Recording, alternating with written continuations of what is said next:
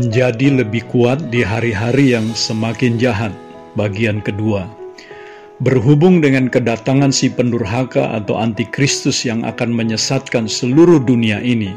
Kemarin saya menyampaikan agar sebagai orang percaya, kita sungguh-sungguh mau belajar menerima dan mengasihi kebenaran yang dapat menyelamatkan kita dari bahaya mengikuti arus dunia dan penyesatan pada akhir zaman.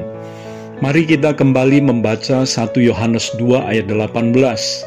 Anak-anakku, waktu ini adalah waktu yang terakhir, dan seperti yang telah kamu dengar, seorang antikristus akan datang. Sekarang telah bangkit banyak antikristus. Itulah tandanya bahwa waktu ini benar-benar adalah waktu yang terakhir. Kata terakhir di dalam bahasa Yunaninya adalah eskatos, yang bisa digambarkan sebagai detik yang terakhir dari waktu yang harus digenapi atau dipenuhi. Misalnya, sekarang adalah jam dua belas malam kurang satu detik. Maka kita sedang berada pada detik yang terakhir tersebut. Seperti itulah gambarannya untuk menyatakan hari kedatangannya yang memang sudah amat dekat. Tetapi sebelumnya akan dinyatakan terlebih dahulu manusia durhaka itu, yaitu seorang antikristus. Kata terakhir atau eskatos dipakai juga oleh Paulus dalam dua Timotius tiga ayat satu. Di sana dikatakan, ketahuilah bahwa pada hari-hari terakhir akan datang masa yang sukar. Hal ini berhubungan dengan hancurnya nilai moral dan karakter manusia. Keadaan manusia yang mencintai dirinya sendiri, menjadi hamba uang, dan lebih menuruti hawa nafsu daripada menuruti kehendak Allah, sepertinya menjadi sebuah persiapan bagi kedatangan si pendurhaka. Di dalam dua Timotius tiga ayat satu sampai lima dikatakan, ketahuilah bahwa pada hari-hari terakhir akan datang masa yang sukar. Manusia akan mencintai dirinya sendiri dan menjadi hamba uang. Mereka akan membual dan menyombongkan diri. Mereka akan menjadi pemfitnah. Mereka akan berontak terhadap orang tua dan tidak tahu berterima kasih. Tidak mempedulikan agama, tidak tahu mengasihi, tidak mau berdamai, suka menjelekkan orang, tidak dapat mengekang diri, garang, tidak suka yang baik, suka mengkhianat, tidak berpikir panjang, berlagak tahu, lebih menuruti hawa nafsu daripada menuruti Allah. Secara lahiriah mereka menjalankan ibadah mereka, tetapi pada hakikatnya mereka memungkiri kekuatannya. Jauhilah mereka itu.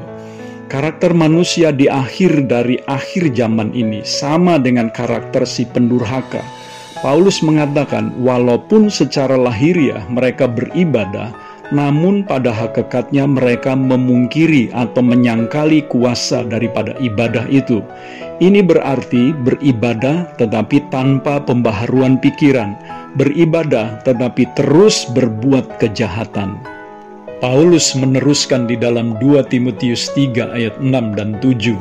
Sebab di antara mereka terdapat orang-orang yang menyelundup ke rumah orang lain dan menjerat perempuan-perempuan lemah yang syarat dengan dosa dan dikuasai oleh berbagai-bagai nafsu, yang walaupun selalu ingin diajar, namun tidak pernah dapat mengenal kebenaran.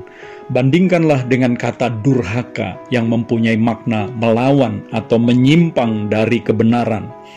Watak manusia yang rusak karena dosa keegoisan, ketamakan, dan lebih menuruti hawa nafsunya sendiri yang akan mencapai puncaknya pada akhir zaman, akan menyebabkan dunia yang kita tinggali menjadi tempat pergumulan yang sangat hebat bagi orang-orang yang sungguh-sungguh mencintai Tuhan. Saudaraku, peperangan rohani yang kita hadapi pada akhir zaman ini akan semakin hebat. Kehancuran karakter dan moral manusia akan semakin mengerikan. Iman kita akan ditantang sungguh-sungguh untuk mengatasi pelbagai kesukaran yang timbul, khususnya dalam aspek moral dan karakter kita sebagai orang yang percaya. Sebab itu tidak ada jalan lain bagi kita sebagai orang percaya selain semakin sungguh-sungguh mencintai Tuhan dan firman-Nya.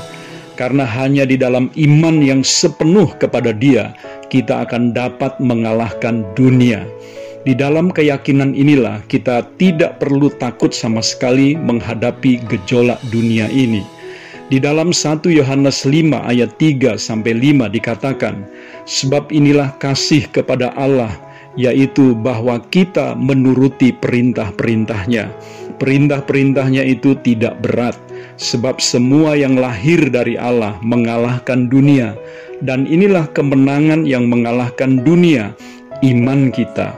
Siapakah yang mengalahkan dunia selain daripada dia yang percaya bahwa Yesus adalah Anak Allah? Saya coba ringkaskan tiga ayat tersebut dengan satu kalimat. Mereka yang dilahirkan dari Allah, yaitu mereka yang percaya bahwa Yesus adalah Anak Allah, mengalahkan dunia ini. Jadi pada bagian ini saya mau meneguhkan dan menguatkan kita semua. Jika kita percaya bahwa Yesus adalah Anak Allah, maka kita pasti akan mengalahkan dunia ini. Karena itu, marilah kita bertekun dalam iman dan belajar bergantung kepada Roh Kudus untuk kita terus bertumbuh menjadi lebih kuat di hari-hari yang semakin jahat. Saya Theo Barahama, Bring Heaven Home. Tuhan Yesus memberkati saudara.